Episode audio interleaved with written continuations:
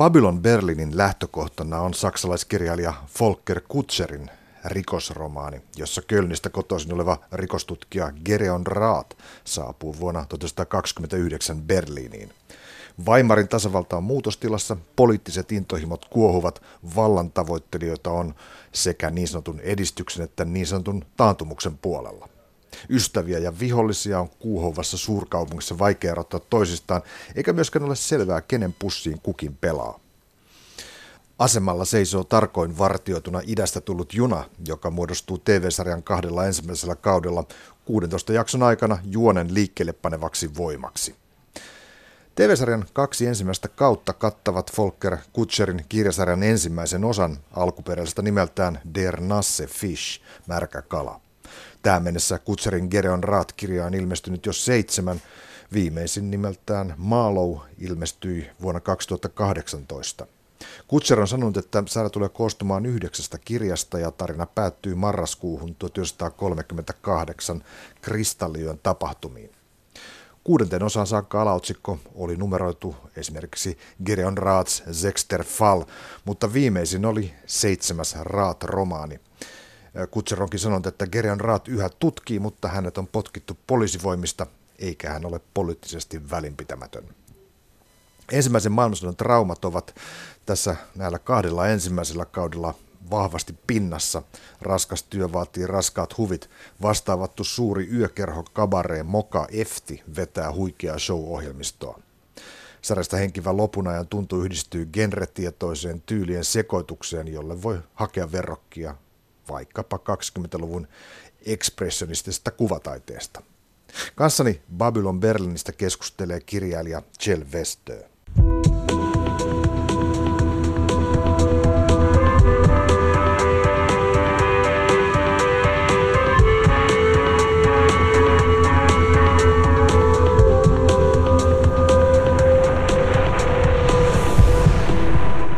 Jell Westö, kun mä tuossa alkuvuodesta pyysin sua keskustelemaan Babylon Berlinistä, niin mä jotenkin ajattelin, että tämä syötti saattaisi vetää, koska on 20-luvun lopun Berliinissä.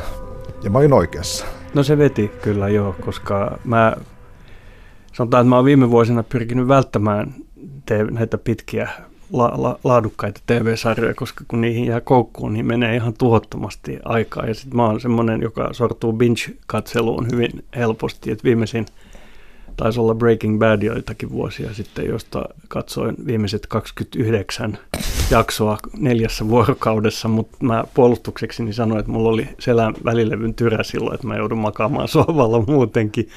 Mutta nyt, nyt kävi kyllä vähän samoin, että Babylon Berlin, kyllä se on tosi taiten tehty, eikä vaan taiten tehty, vaan myöskin niin kuin hyvin väke, väkevästi tehty. Että kyllä mä jäin siihen koukkuun ja katsoin sen onneksi niin kuin joululoman aikoihin hyvin tiiviissä tempossa.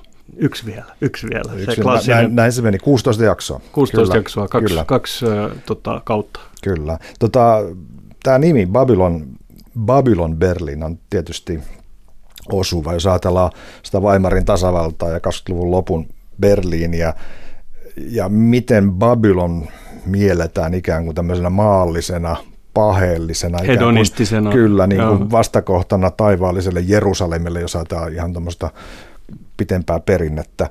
Hauska asia on myöskin se, että tämä on tehty äh, Babelsbergissä. Ja se on Babelsbergissä niin studioilla, joo. Kyllä, kyllä. eli, eli tuota, se Babylon Babel on siinä niin kuin mukana jo tekoprosessissa jollain tavalla. On. Olen mä tutkinut ja ollut kiinnostunut siitä sanotaan ensimmäisen maailmansodan jälkeisestä ajasta tai ajasta maailman sotien välillä mm. 20-luvusta, 30-luvusta, mutta mut jotenkin se, en muista ainakaan nähneeni TV-sarjaa, no ehkä Fassbinderin Berlin Alexandersplatz, mm.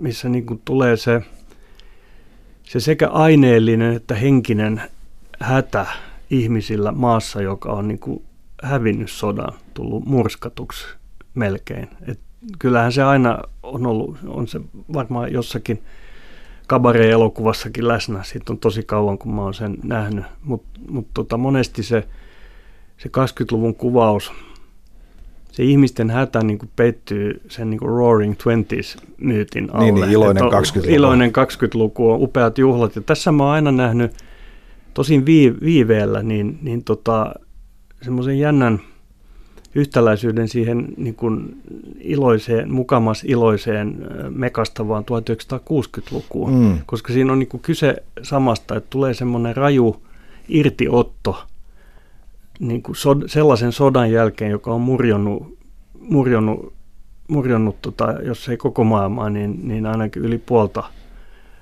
maailmaa. Erona on se, että 20-luvulla se tulee lähes heti, se mm. tulee melkein heti. Niin kuin se lähtee liikkeelle se uuden etsiminen ja kaiken vanhan hylkääminen jo 20-luvun alussa.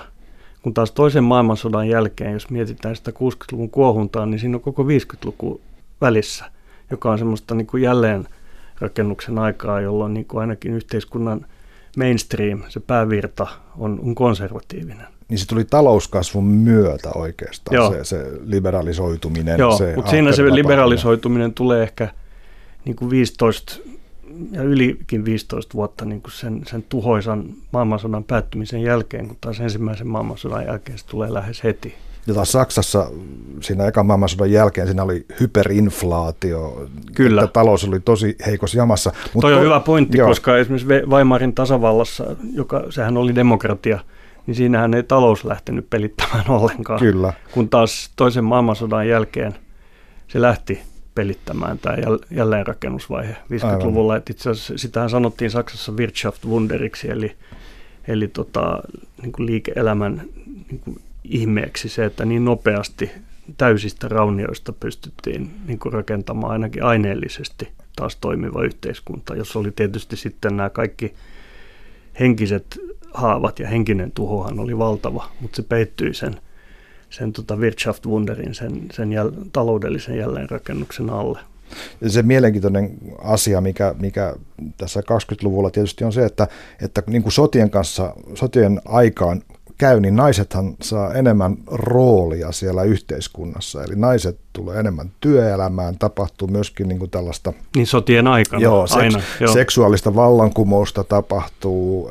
Siinä on, siinä on niin kuin monta tuollaista asiaa liikkeelle, mikä johtaa taas siihen, että taiteesta tulee ja kulttuurista tulee usein virikkeistä ja rikasta. Ja siinä on niin kuin, niin kuin Saksassa Virikkeistä nähtiin, ja rikasta ja, ja uutta etsivää. Ja kyllä. siinähän 20, 1920- ja 1960-luvussa on paljonkin yhtäläisyyksiä. Niin on, on monella muullakin tapaa esimerkiksi seksuaalinen – niin kuin irtiotto, jos ei koko yhteiskunnassa, niin aika laajasti kuitenkin, mutta, mutta ehkä kuitenkin varsinkin se kulttuurinen irtiotto, että taiteissa ja kulttuurissa niin kuin hylätään vanhat arvot ja lähdetään etsimään uutta. Joskus hyvin, hyvinkin rajulla tavalla. Mä oon miettinyt sitä, että minkä takia tämä aika kovasti kolahti katsojiin tuossa viime vuoden lopulla, kun se tuli, tuli TVstä ja mulla tuli kaksi vaihtoehtoa mieleen. Toinen on se, että, että me on totuttu niin kuin tietyllä tavalla, yksi tapa katsoa sitä 20-luvun loppua ja 30-luvun alkua ja sitä Saksan meininki on se, että me voidaan niin kuin täältä viisaampina vähän nostalgisena katsoa, että, että olipas kova meininki ja kylläpäs ne mokasivat, kun tota päästivät natsit valtaan ja mitä siitä kaikkea seurasi.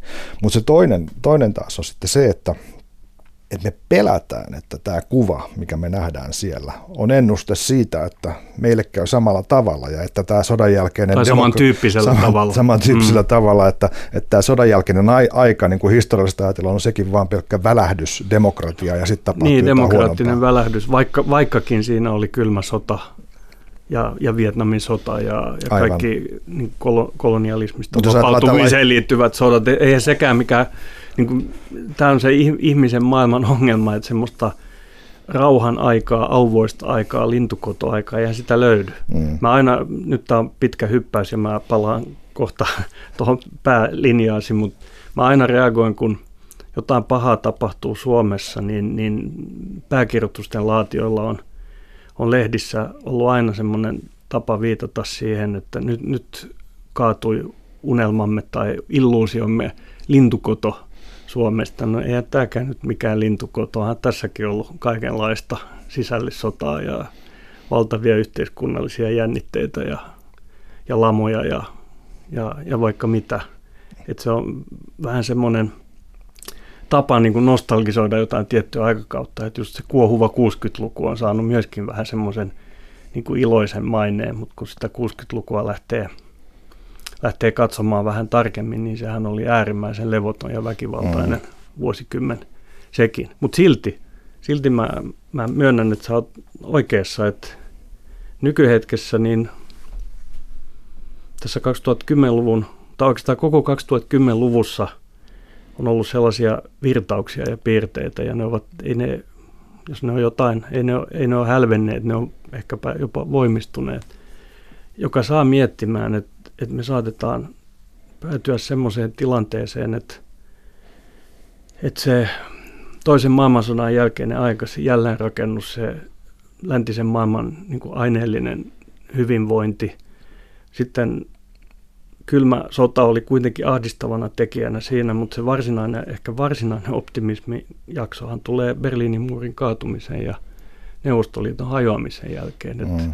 et se 90-luvun optimismi, että nyt liberaalidemokratia on voittanut ja Francis Fukuyaman niin kuin sanoma, että tämä on historian loppu, että nyt liberaalidemokratia on voittanut, niin sehän näyttäytyy nyt niin kuin 2010-luvun lopussa niin kuin ihan hirveältä naivismilta. Niin, niin tuota, onhan sanottu myöskin, mm. että, että Stalin oli se, joka loi hyvinvointivaltion. Eli koska, koska oli kylmä sota, niin lännessä tapa pitää työväestö ja se yhteiskunta kurissa on jakaa sitä hyvää tasaisesti. Niin, no jos miettii vaikka po- näitä pohjoismaisia hyvinvointivaltioita, niin nehän on syntynyt sellaisesta kitkasta, sanotaan niin kuin järkevän reformistisen vasemmiston ja järkevän reformistisen porvariston välillä. Mm. Ja tämä on niin parasta, mihin ihminen on pystynyt tavallaan. Mun, mä oon näiden yhteiskuntien kannattaja, että niin mun arvomaailmassa se on niin parasta yhteiskuntarakentamista, mihin ihmiset on ovat pystyneet. Mutta jos palataan tuohon sun pääajatukseen, niin kyllä mä mietin, kun sä lähdit siitä liikkeelle, että, että mikä kiehtoo tuossa 20-luvun lopun. Se, se Berliini, sehän on, se on hedonistinen, se on amoraalinen, se on erittäin levoton, väkivalta, no se on ihan pinnassakin, mutta se, sitä väkivaltaa on niin kuin pinnan allakin, väreilee koko ajan enemmän ja enemmän. No mikä meitä kiehtoo tuollaisissa kuvauksissa, niin kyllä mulle on valitettavasti tullut viime aikoina se ajatus, tässä voisi verrata muihinkin epokkeihin, että meitä kiehtoo ihan periaatteellisella tasolla ihmisinä tuommoisten kuvausten seuraaminen ja tuommoisten aikojen niin kuin seuraaminen siksi, että me alitajuisesti tiedetään, että se jossain muodossa tulee tapahtumaan taas. Mm. Eli demokratia ja ja niin kuin suht rauhanomainen yhteiskunta ei ole mikään default position, se ei ole mikään annettu alkutila, vaan meidän täytyy, niin kuin, ihmisen täytyy koko ajan taistella sen puolesta ja me menetetään sen välillä. Ei historia toista itseään, ei se ole välttämättä natsismia eikä, eikä Stalinin kommunismia, mutta mut voi hyvinkin olla, että, että se tulee näyttäytymään tämä 1900-luvun loppupuolisko ainakin niin kuin läntisen Euroopan maille niin kuin hyvinkin poikkeuksellisen rauhanomaisena jaksona, kun historiaa joskus niin. kirjoitetaan. Sylvestö, olennainen kysymys, johon tällä keskustelulla voitaisiin yrittää jollain tavalla vastata, että mitä uutta Babylon Berlin tuo siihen kertomukseen, mikä me tunnetaan tästä Saksan luisumisesta natsismiin ja kohti sotaa.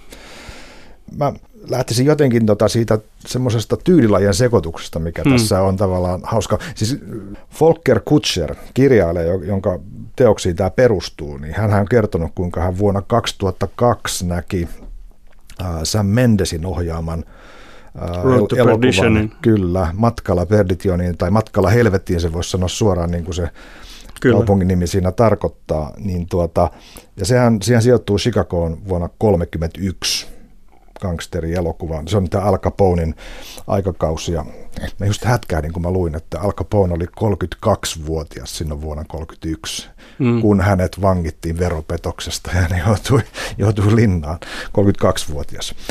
Ja toinen leffa, mikä oli hirveän tärkeä, oli Fritz Langin M, kaupunki etsi murhaajaa, joka sekin, se tuli kanssa vuonna 1931. Siinä lapsimurhaaja sotkee Berliinin alamaailman bisnekset ja rikollisjoukot yhdistää voimansa Siinä on sellainen kokous, missä nämä rikolliset niin kokoontuu ja ne, ne pohtii, että mitä ne nyt tekee, koska poliisit kyttää hirveästi, kun lapsimurhaa jahdata ja heidän niin kuin, toiminta-alansa kapenee siellä alamaailmassa. Ja ne ja totesi, että niin, että tämä lapsimurha, se, ei, niin kuin, se rikkoo koodia, että se ei sovi. Mm. Ja tuli, tuli heti mieleen tämä No tostaan, kummisedän kohtaus. Piti just jossa... sanoa, että tuostahan tulee mieleen kummisedän kohtaus, missä ne kokoontuu ja sitten sit, niin kun nämä, jotka ovat syyllistyneet nyt ihan lähes kaikkeen, niin, niin, niin sitten kuitenkin vedetään se moraalinen raja huumeisiin. Kyllä, Corleonet vastustaa, mutta, mutta tota, he osoittautuvat sitten vanhanaikaisiksi. Kyllä. Jos miettii noita, tätä Volker Kutscherin tämän niin alkuteoksen, siis kirjojen tekijän tätä lausumaa, niin, niin oikeastaan ainoa, mikä mut yllättää, on se, että hän ei mainitse Fassbinderin Berliin Alexandersplatzia siinä ollenkaan. Että sehän on tavallaan se, siinä se Babylon Berliinin rujous ihmiskuvauksessa on, on kuitenkin sukua myös Fassbinderille. Mutta mu- muutenhan toi on aika tarkasti ilmastu. Siis siinähän on, on, on tätä niin film noiria tai sitä vielä varhaisempaa saksalaista elokuvaekspressionismia, nyt tosin väreissä eikä mustavalkoisena, mutta kaikki varjot ja, ja se Berliini tämmöisenä varjomaailmana. Ja sitten siinä on niin kuin amerikkalaista rikoselokuvaa, gangsterielokuvaa mukana. Jos multa, jos multa kysyt, niin, niin syy siihen, että minä rakastuin tähän Babylon Berliiniin, on ne yhtymäkohdat siihen Fritz Langin ekspressionismiin ja, ja Fassbinderiin. Siis taas ne kohdat, missä mua alkoi ärsyttää, koska tämä, et, ettei tämä menisi pelkäksi suitsutukseksi, niin kyllä siinä oli myöskin mitä pidemmälle tarina eteni, niin se mutkittelevuus – alkoi häiritä minua jossain määrin ja, ja, ja se mikä mua häiritsi oli, oli just nämä Bond-maiset tai Mission Impossible-maiset mm. kohtaukset, että siinä on semmoinenkin kohtaus, missä Gereon Raat, tämä miespuolinen sankari, poliisi, sodan, ensimmäisen maailmansodan traumatisoima poliisi ja sitten hänen kollegansa ja tavallaan peilikuvansa Bruno Walter, paha poliisi, missä ne juna liikkuu aika kovassa vauhdissa ja ne seisoo kumpikin niin yksi toisella toinen toisen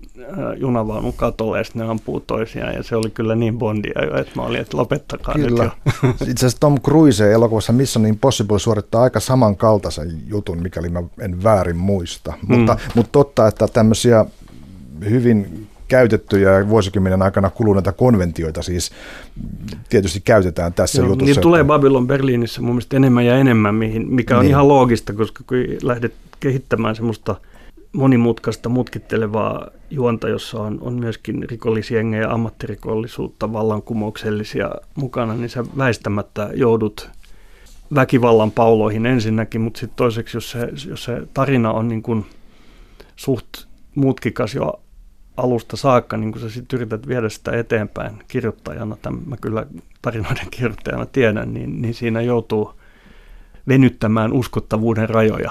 Aivan.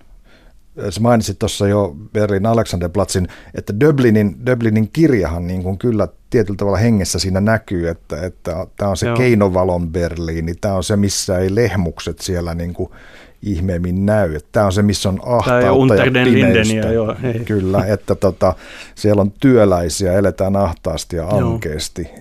Et... Yksi ero kuulemma on, mutta tämä on nyt niin kuulopuhetta ja mun ehkä pitäisi, mutta mä sanon silti, että mä, Ruotsissa nämä Volker Kutscherin kirjat, tai ainakin muutama niistä ilmestyy nyt vuodenvaihteessa varmaan tämän sarjan si- siivittämänä ja, ja ainakin niiden arvioiden perusteella ero on ilmeisesti si- siinä ver- jos vertaa Dubliniin, että, että siinä missä Berlin Alexandersplatz on hyvin niin kuin korkealaatuista kaunokirjallisuutta, hyvin niin kuin intensiivisellä kielellä kirjoitettua, niin nämä on ilmeisesti hyvin su- suoraviivaisia rikostarinoita tai yllättävän suoraviivaisia nämä, nämä Kutcherin alkuteokset, nämä kirjat. Aivan. Ainakin ruotsalaislehtien arvioiden mukaan näin olisi.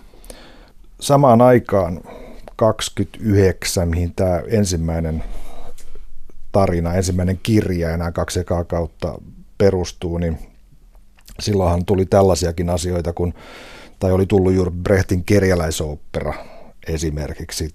Pörssiromahdus Sitähän on juuri siinä, tulossa. Joo, niin on tulossa. Ja mu, jos mä oikein muistan, niin siinä erässä hyvin tärkeässä kohtauksessa Babylon Berliinissä sarjan loppupuolella, niin siinä ollaan teatterissa ja, ja tota, esitys on kerjäläisopera. Nyt tuli Babylon Berliinistäkin mieleen, että vaikka siinä on esimerkiksi tämä liberaali poliisi ylijohtaja Benda, joka on semmoinen niin aika hyvä ihminen ja hän on selvästi siis hyvin toimeen tulevaa yhteiskuntaluokkaa, elää hienossa talossa ja silleen, mutta mut kyllähän Babylon Berliinin, Berliinkin kertoo paljon paljon enemmän, se kertoo työväenluokasta ja niin kuin oikeastaan elonjäämisestä ja taistelevista ihmisistä, että siinähän on yläluokka aika lailla häivytetty. Aivan. Ja on ilmeistä, että kun tehdään tämmöisiä isoja eeppisiä sarjoja, ja kyllähän sanotaan sama tekemisen ongelma on romaanin kirjoittamisessakin, tämä tiedän omakohtaisesti, että kun haluaa kuvata yhteiskunnan koko kirjoa, niin vaikka sulla olisi käytössäsi tota, laaja kanvaasi, vaikkapa 500 sivun romaania kirjoitat tai teet usean tota, kauden TV-sarjaa, niin silti joutuu tekemään rajauksia ja valintoja. Mm. Et mä en nyt, hyvä, että tämä tuli puheeksi, koska en muista yhtään semmoista sarjaa, missä olisi niin kaikki yhteiskuntaluokat yhtä keskittyneesti ja syvällisesti kuvattu, vaan siinä keskitytään aina johonkin. Ja Babylon Berlin sujahtaa, se on niin kuin, kyllä myöskin aika lailla Downtown Abbeyn vastakohta. Mulla on ystäviä, siis hirveän moni ihminen on uponnut tähän Babylon Berliinin täysin, mutta mulla on myöskin sellaisia ystäviä ja tuttuja, jotka eivät kauheasti pitäneet siitä. Ja heidän argumenttinsa oli lähes, lähes jokaisen argumentti oli, oli se, että, että se on niin kuin liian, liian, mitä sanaa mä nyt käyttäisin, se, se on liian räikeä. Niin. Että siinä niin kuin etsitään koko ajan niin kuin sitä rajua kuvakulmaa, sitä tehoa. On, on myöskin tapa, totta kai se ihmisten elonjäämistaisteluhan on paljon arkisempaa, niin kuin useimmiten. Aivan. Et se, että se kytketään tässä nyt tämmöiseen tarinaan, missä on, on tota, kadonnut valtava kultalasti ja, ja on, on monen sortin vallankumouksellista ja silleen, niin se, se tekee siitä kauhean räiskyvän. Ja, ja toinen tapa on, on kuvata hiljaa ja arkisesti sitä arjen elonjäämistaistelua. Et kyllä mä ymmärrän niin kuin, näitäkin argumentteja, että, että, että Babylon Berliiniä voi kritisoida just tällä argumentilla. Se, että siitä pitää se tavallaan edellyttää, että sä teet sopimuksen sen kanssa, että okei, nämä on keinot. Joo, nämä on keinot Joo. ja, ja, ja genre, genrejä sekoitetaan, Kyllä. koska se, se on genre-sekoitus ilman muuta. Ja silti puolustukseksi sanon myös sen, että, että näillä hahmoilla on, on juurensa ja motiivinsa, jotka tulee uskottavasti Erittäin. ja parhaimmillaan liikuttavasti esiin, niin kuin Lotten kohdalla ehkä. No Lotte on mun, mun suosikkihahmo tuossa sarjassa, että se on kyllä se on siltä näyttelijältä Liv Lise Friesiltäkin ihan fantastinen roolityö, mutta sehän liittyy sitten myös ohjaukseen ja käsikirjoitukseen ja kaikkeen, että se, siis hän, hän on joutunut siinä 20-luvun Berliinissä niin kuin hän ei todellakaan mikään viaton nuori nainen. Tai osa-aika prostituoitu. Niin. Osa-aika prostituoitu, varmaan varas kaikkea. Silti hänessä on, on, on sekä arvokkuutta, viattomuutta että semmoista valoisuutta Joo. jäljellä. Että se on aivan fantastinen tota, roolityö. Jos mua patistetaan sanomaan, että mistä mä niin kaikista eniten pidin Babylon Berli, Berliinissä, niin, niin ilman muuta tästä kansankuvauksesta, siis tästä mm. kuvauksesta, miten Lotte – ja tämä nuori miespoliisi, hän Otto nimeltään, jolla on kurmykät vanhemmat, tai sitten tämä muualta Berliiniin muuttanut, kovia kokenut Leonie tyttö, siis miten kuvataan sitä, millaista oli elää tuon kaltaisessa A, aineellisessa hädässä, ja B, henkisessä sekasorrossa, jossa koko yhteiskunta on, on täysin, niin kuin henkisesti täysin sekaisin. Et mä en ole Fassbinderin tapa kuvata näitä asioita on niin erilainen, että ei voi verrata. Ja mulle itselleni se Fassbinderin maailman rujous on joskus liikaa. Et, et tässä liikutaan kuitenkin niin kuin lähempänä sanotaan mainstream-elämäntapaa, ja silti se on niin kuin hätkähdyttävän rumaa ja rujoa, ja miten ne niin. ihmiset säilyttää oman arvon tunnonsa ja niin kuin jonkinlaisen semmoisen niin, oman arvon tunnon siinä, se on mun mielestä tosi kaunista. Mä mä muistan, nyt mä en muista missä jaksossa ja missä työläiskodissa se on se kohtaus, mutta jossain Babylon Berliinin jaksossa on semmoinen kohta, missä ollaan niin kuin kodissa, jossa kaikki on vinksin vonksin ja mikään ei toimi ja ihmiset on ihan riekaleina ja käyttäytyvät sen mukaan. Ja sitten yhtäkkiä siinä radiosta tulee Maalerin sellainen laulu kuin Ich bin der Welt abhanden gekommen, joka on mun mielestä kauneimpia liidejä, mitä on ikinä sävelletty. Ja sit, jos mä oikein muistan, niin siinä niin kuin hiljennytään yhtäkkiä se kohtaus on aivan hiljainen ja se radiosta tuleva laulu dominoi siinä hetkessä. Se on hyvin kaunis semmoinen pieni herkkä kohtaus. Vastaavia on esimerkiksi kun tämä Gereon Raatin rakastettu tulee Kölnistä. Ja, ja niin Helga, kyllä. Helga. Joo. Niin, niin he, heillä on sitten semmoinen aamukohtaus, missä he ikään kuin tanssivat.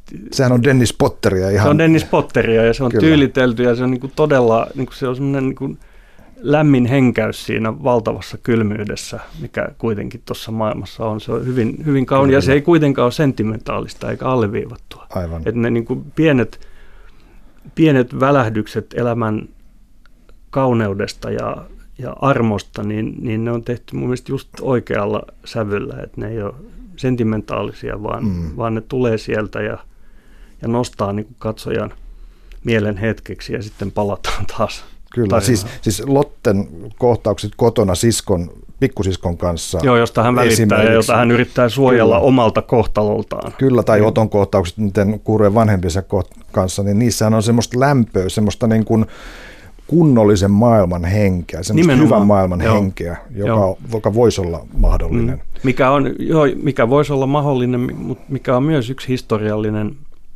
totuus, sanotaan niin kuin ihmisen elonjäämistaistelusta. Se on ollut mullakin aikoinaan mielessä, kun mä oon muutamia romaaneja kirjoittanut, jotka mä oon sijoittanut sinne 1900-luvun alkuun ja, ja jossa on ollut sekä Helsingin porvaristoa että myös Helsingin työväestöä, niin mulle on ollut hyvin tärkeää, en tiedä onko onnistunut siinä, mutta se on ollut hyvin tärkeää tuoda esiin se pyrkimys arvokkuuteen. Sanotaan mm. ihmiset, jotka tekevät niin kuin surkealla palkalla kolmivuorotyötä ja niin kuin aineellisesti ei juuri mitään.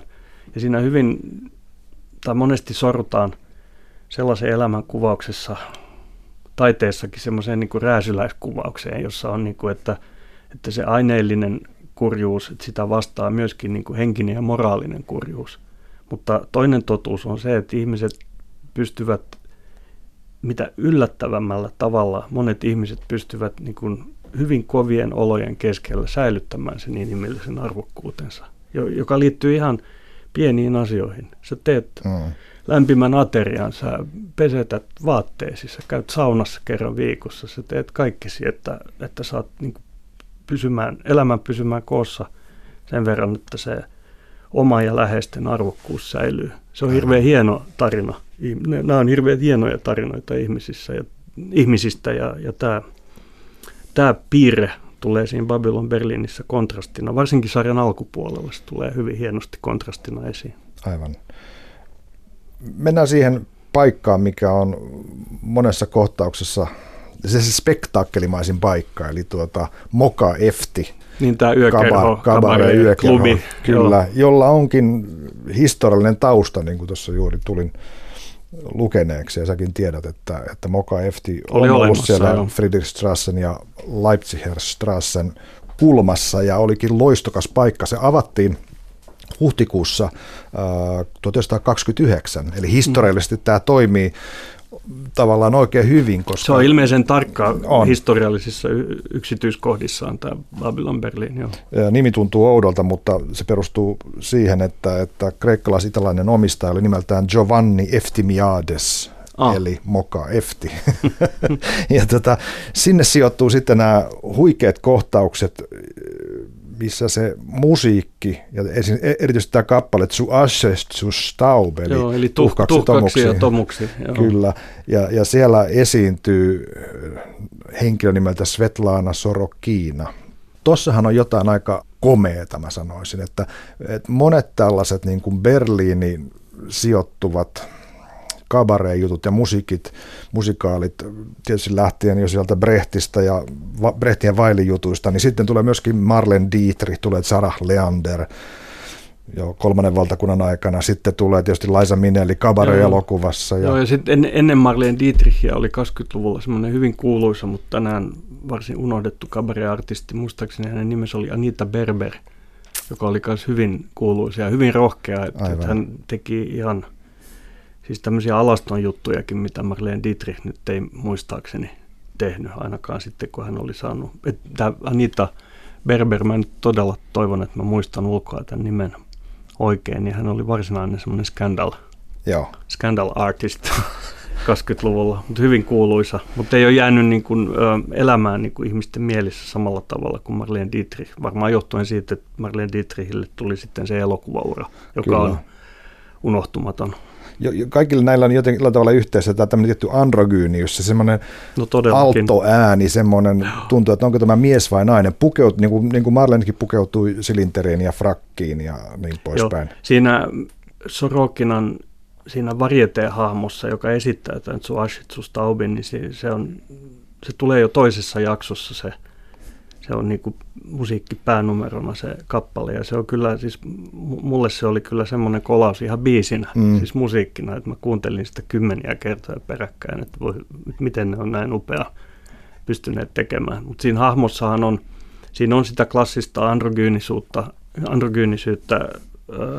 Viikset onkin. Vi, vi, viikset voivat viitata sekä Chapliniin että Hitleriin. Siinä on todella paljon niin kuin, saatu yhteen hahmoon mutta se, se kappale on upeasti sävelletty ja se esityskin on ihan niin kuin huikea.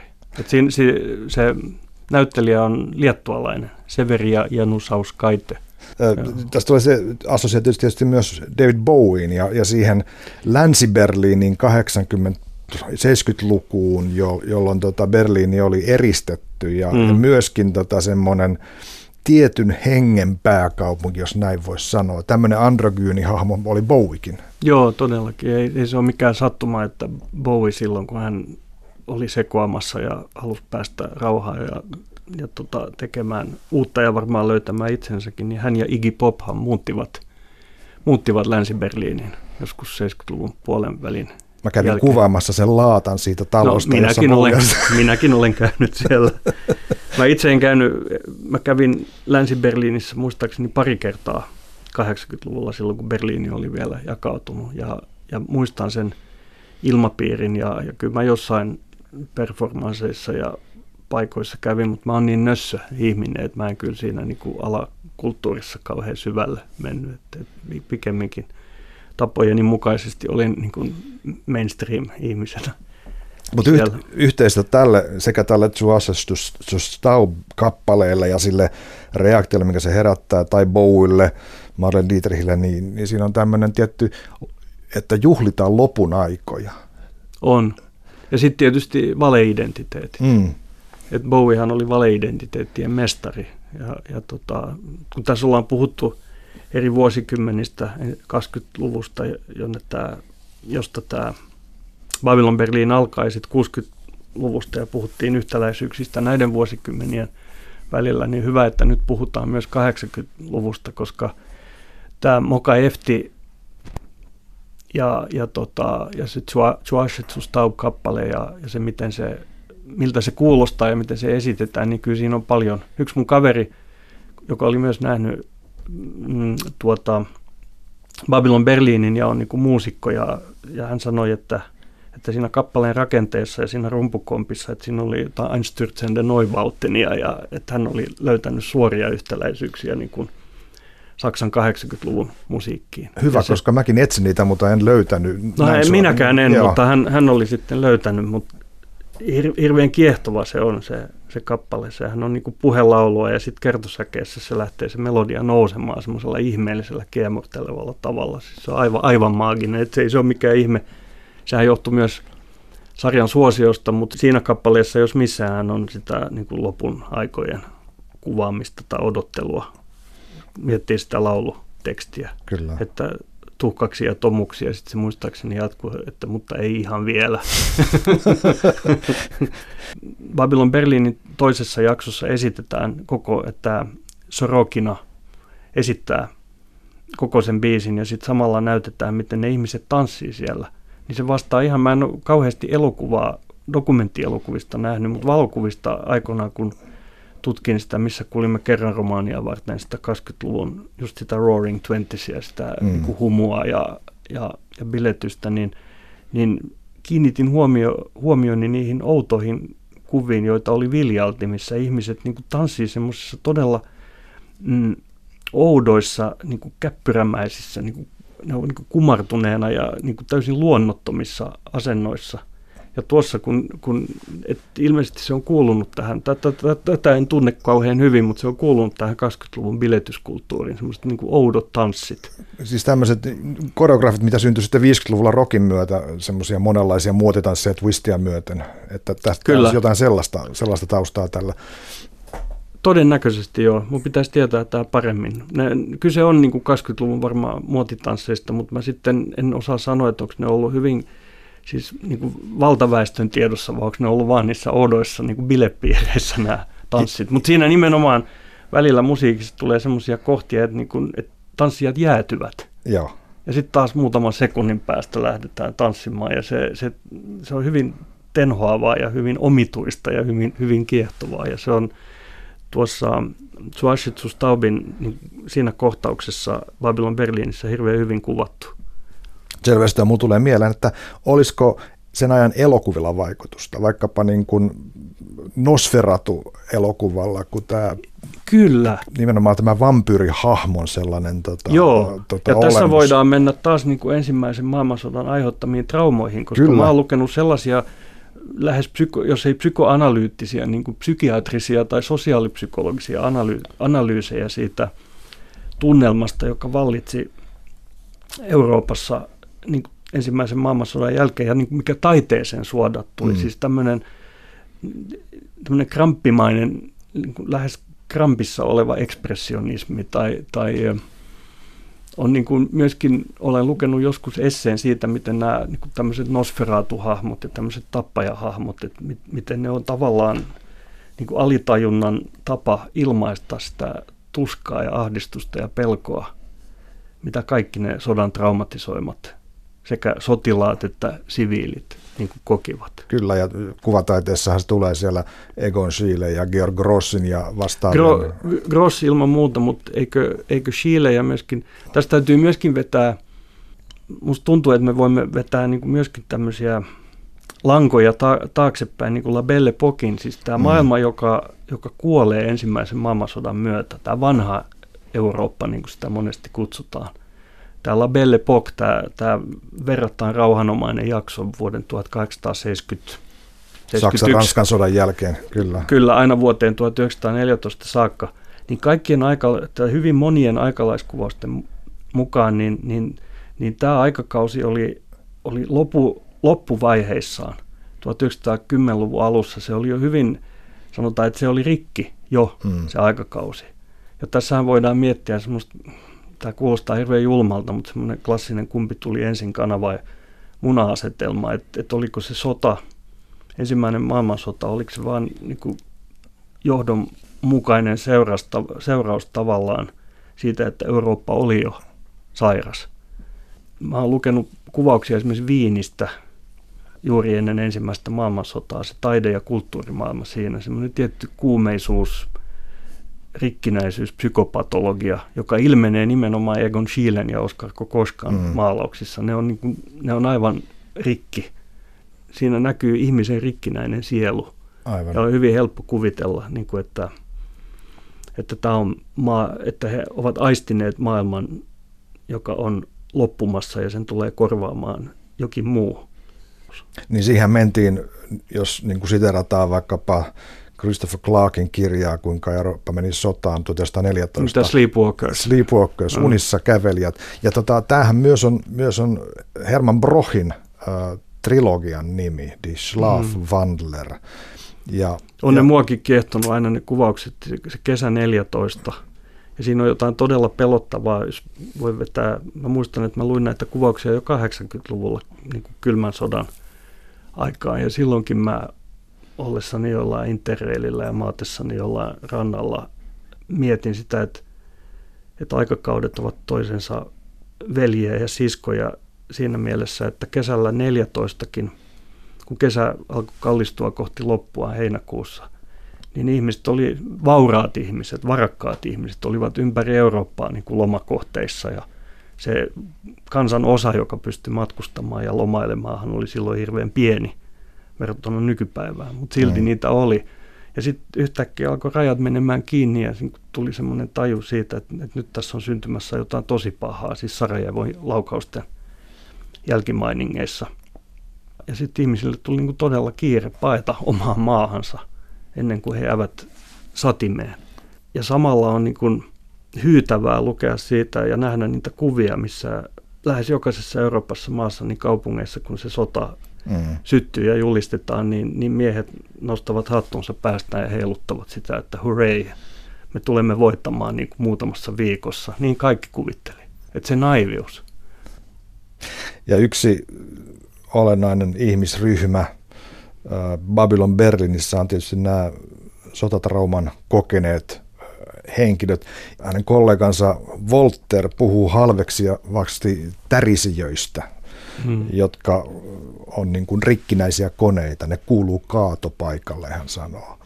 Eli tämä ymmärrys niiden puolelta, jotka tavallaan on pysy, pysty, pystyy elämään normaalia elämää. niitä kohta, Kyllä, niitä kohtaa, jotka ei pysy koossa ja jotka saa kohtauksen, niin se on aika, aika vähäistä.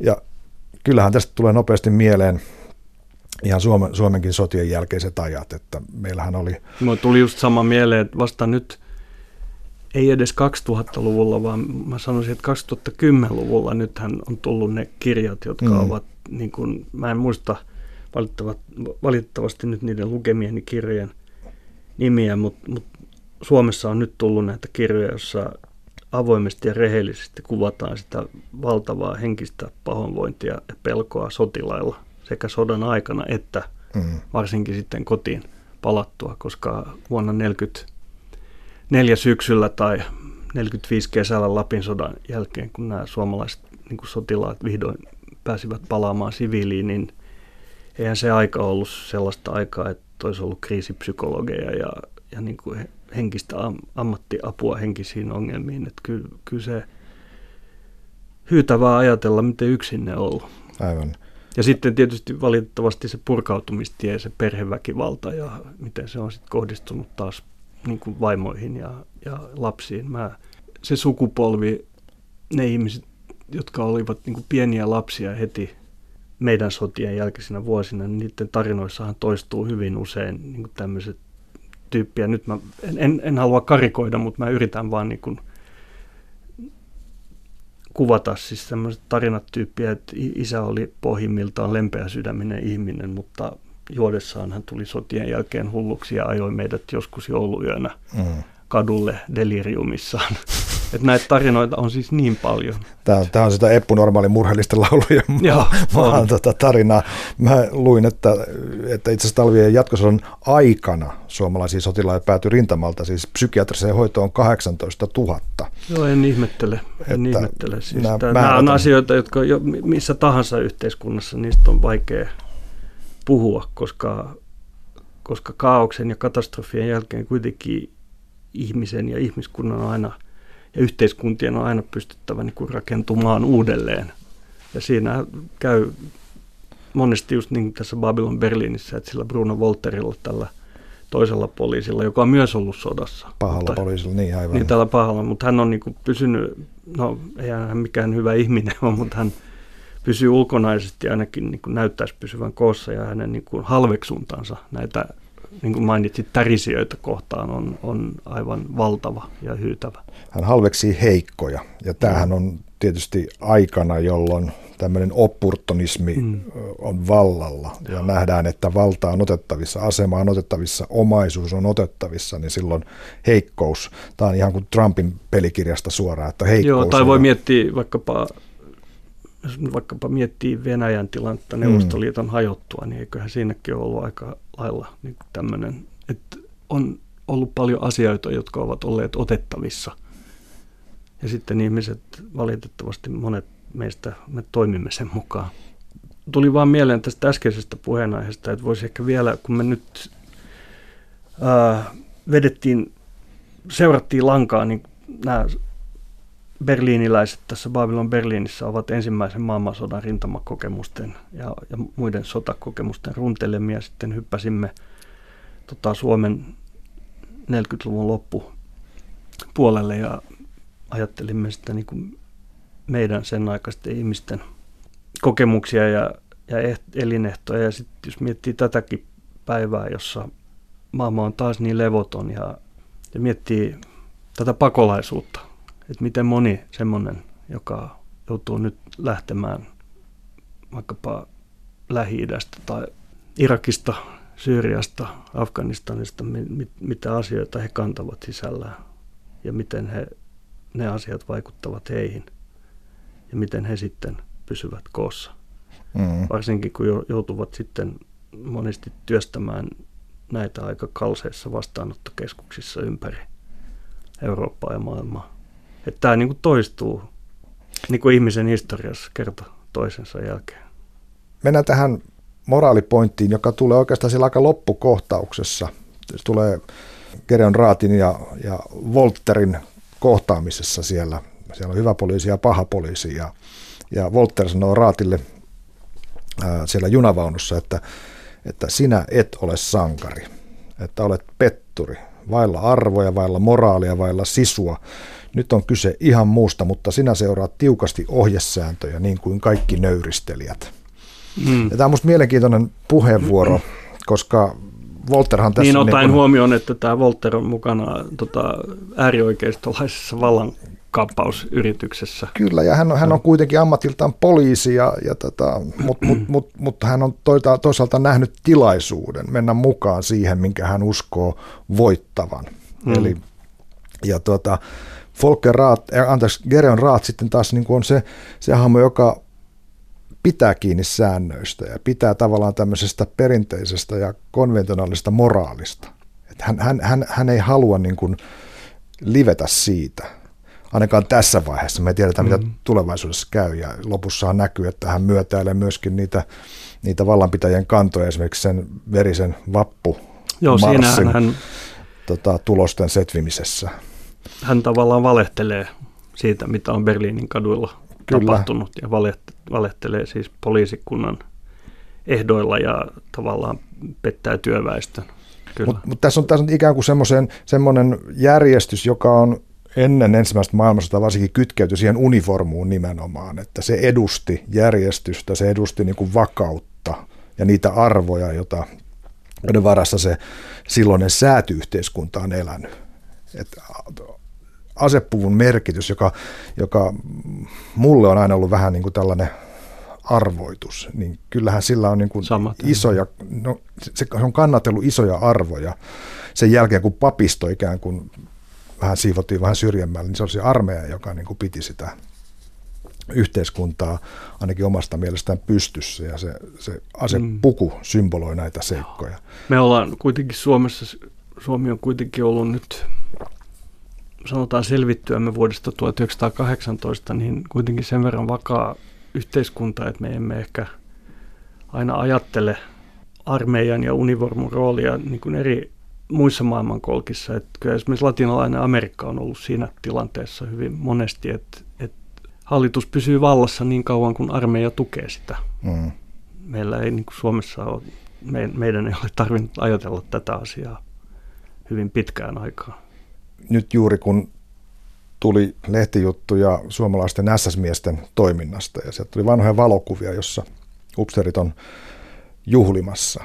Ja se heidän olemisensa niissä univormuissa siellä vaikka ravintolassa, se tietty ryhti, missä he istuivat ja seisoivat, niin tota, suunnatonta oman arvon tuntoa jotenkin siitä, siitä tuli läpi. Mutta tulee mieleen Erich von Stroheim elokuvassa Suuri illuusio. Se on yksi minun mielielokuviani, Erich von Stroheim, Stroheim ja Jean Gabin. Hän vetää sen niin kuin tappiin sen, sen semmoisen, semmoisen upserimaisen olemuksen. Joo.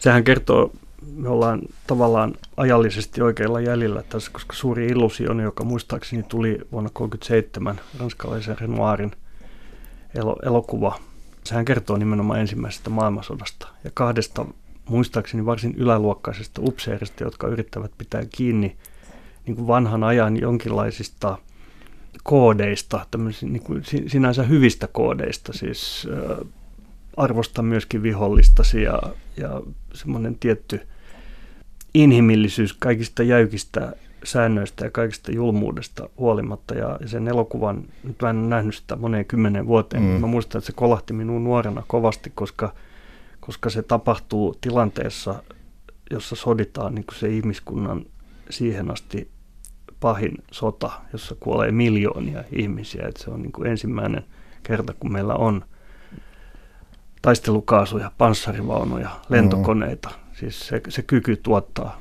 niin kuin kuolemaa ja tuhoa mittasuhteissa, jotka olivat täysin tuntemattomia. Ja nämä kaksi niin gentlemanin-upseeria, ne, ne, se mitä he edustavat, on niin, kuin, niin räikeässä kontrastissa tämän niin kuin äärimmäisen sodan äärimmäisen julmuuden kanssa, jossa niin kuin ihmiselämä ei ole minkään arvoinen. Se on semmoinen Titanikin tota, orkesteri, joka siellä Se on vähän kuin Titanikin orkesteri, kyllä. On. De Boieldieu ja von Raufenstein oli muistaakseni näiden, näiden upseerien nimet. Joo, von Raufenstein ainakin. Joo. Sitä toista en olisi muistanut. Kyllä, ja, ja Jean Gabin edusti sitä työläistä, joka osui tähän jengiin. Sitten siellä oli myös juutalainen, äh, tota, juutalaisen suvun rikas Vesa. Onko se niin, että Masan... Jean Gabinilla on siinä elokuvassa työläistausta? Kyllä.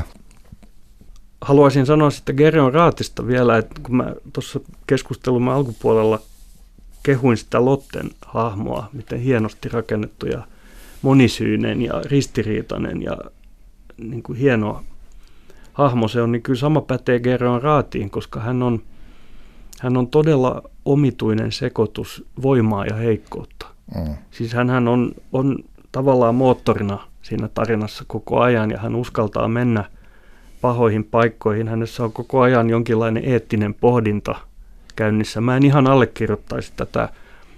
Siis Volterhan sanoi, että, hän, se, että Raat seuraa tiukasti ohjesääntöjä, mutta ei hänkään nyt, siis niin kaauksessa tuo Berliini on, että ei hänkään kauheasti seuraa.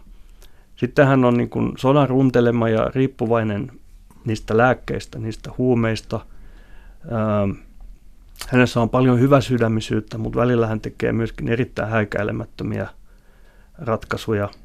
Mä luulen, että yksi avain siihen Gereon Raatiin hahmoon on se, että kun joissakin tämmöisissä takautumissa hän tulee Kölnistä, mm. joka, se täytyy muistaa, Köln on katolista Saksaa. Että hänellä on se katolinen tausta, jossa varmaan nämä tietyt moraalikysymykset avautuu eri lailla kuin luterilaisessa Pohjois-Saksassa. Tätä on Ja, ja hänellä on se tausta, että hänen isänsä halveksi häntä, koska se veli, Geron Raatilla on kadonnut veli, joka on jäänyt ensimmäisen maailmansodan taistelutantereille. Ja, tota, ja se isä sanoo jossain, niin kun tulee näitä takautumia sieltä Kölnistä, niin hän sanoo, että väärä poika palasi. Että hän kantaa semmoistakin sisällään tämä Geron, joka varmaan on yksi syy siihen. Mä, mä tulkitsin hänet hahmona niin, että – että hän pelkää, että hän on oikeasti, oikeasti pelkuri, mutta pakottaa itsensä kuitenkin olemaan rohkea, koska se isän halveksunta on sattunut häneen niin syvästi. Niin hänen se täytyy on, täyttää paikkansa. Kyllä, se olisi voinut murtaa hänet täysin, mutta sen sijaan hän on kuitenkin tarpeeksi vahva taistellakseen sitä niin kuin murtumista vastaan, koska hän se nyt niin kuin, lähes tai hyvin kamala asia. Ja varmaan niin kuin sen ajan miehille vielä, jos isä, joka on korkeassa virassa oleva poliisi siellä mm. Kölnissä halveksuu tuolla tavalla, niin se on varmasti ollut hänellä ihan kamala kolaus ja hän niin koko elokuvassa tai sarjassa kun mielestäni taistelee sitä vastaan. Että on niin kuin monessa mielessä todella ihan samalla tavalla kuin Lotte. Aivan. Että nämä kaksi päähahmoa, sen, sen lisäksi, että siinä on todella kiehtovat, kiehtovia hahmoja, siis kymmenittäin tuossa sarjassa. Loistavaa näyttelijän työtä kauttaaltaan. Mutta nämä päähahmot, Lotte ja Gere, on, on, on mun mielestä niin todella upeasti rakennettu. On mielenkiintoista nähdä, miten heitä kehitellään, koska me tiedetään, että, että myöhemmin vuonna 2029 tulee pörssiromahdus syyskuussa 30. Natsit saa vaalivoiton, he saa 18 prosenttia äänistä ja vuonna 33 he sitten saa sen 40 43 prosenttia muistaakseni, ja tota, nousee valtaan sitten. Niin, ja suistavat Hindenburgin pois, ja, ja sitten Hitleristä tulee kansleri. Joo, ja jos me tiedetään, että, että Gereon Raat ja, ja Lotte on siellä poliisissa, niin heidän täytyy myötäillä tätä Kyllä. valtakoneistoa. Niin, Eikö se ole niin, että Volkeri Kutscherin kirjat, että ne menee aina vuoteen 35 Menee 38 saakka. Ai niin, ne menee niin ihan sinne sodan no. aattoon saakka. Ja, ja tässä mielessä meidän täytyy, niin kuin, jotta, jotta katsoja ja lukija pystyy pitämään mukana, niin siinä täytyy niin kuin, he, saada se sympatia heidän puolelleen tietyllä tavalla, että me ei voida niin kuin mm. ihan, ihan tota, jos TV-sarjaformaatti ajatellaan, niin ei voi ihan niin kuin konnien kanssa. Et tota, Toni Soprano on niin kuin, Walter White, nämä on niin semmoisia syvimpiä juttuja, tota, mitä näissä asioissa on mennyt, ja mä en, mä, en, mä en näkisi, että tässä ollaan ihan siihen suuntaan menossa. Niin, se on jännä nähdä.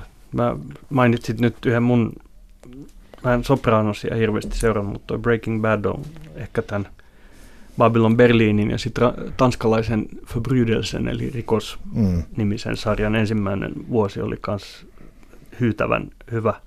Mutta se Breaking Bad oli mulle iso juttu ja siinähän se kiehtovuus syntyy siitä ristiliikkeestä, kun tämä Walter White on niin kuin periaatteessa alussa hyvä ihminen, joka suistuu pahaksi ihmiseksi samalla kun se hänen niin kuin halveksema ää, nuori diileri, koululainen lähes niin kuin kasvaa ihmisenä, että heidän niin kuin tiensä tavallaan risteävät, että jossain Kyllä. vaiheessa pa- hyviksestä tulee pahis ja pahiksesta lähes hyvis. Ja White käyttää kykyjään hyväkseen tota, tunkeutuessaan syvemmälle sinne pimeyteen. Kyllä. Selvästi. Kiitos keskustelusta. Kiitos.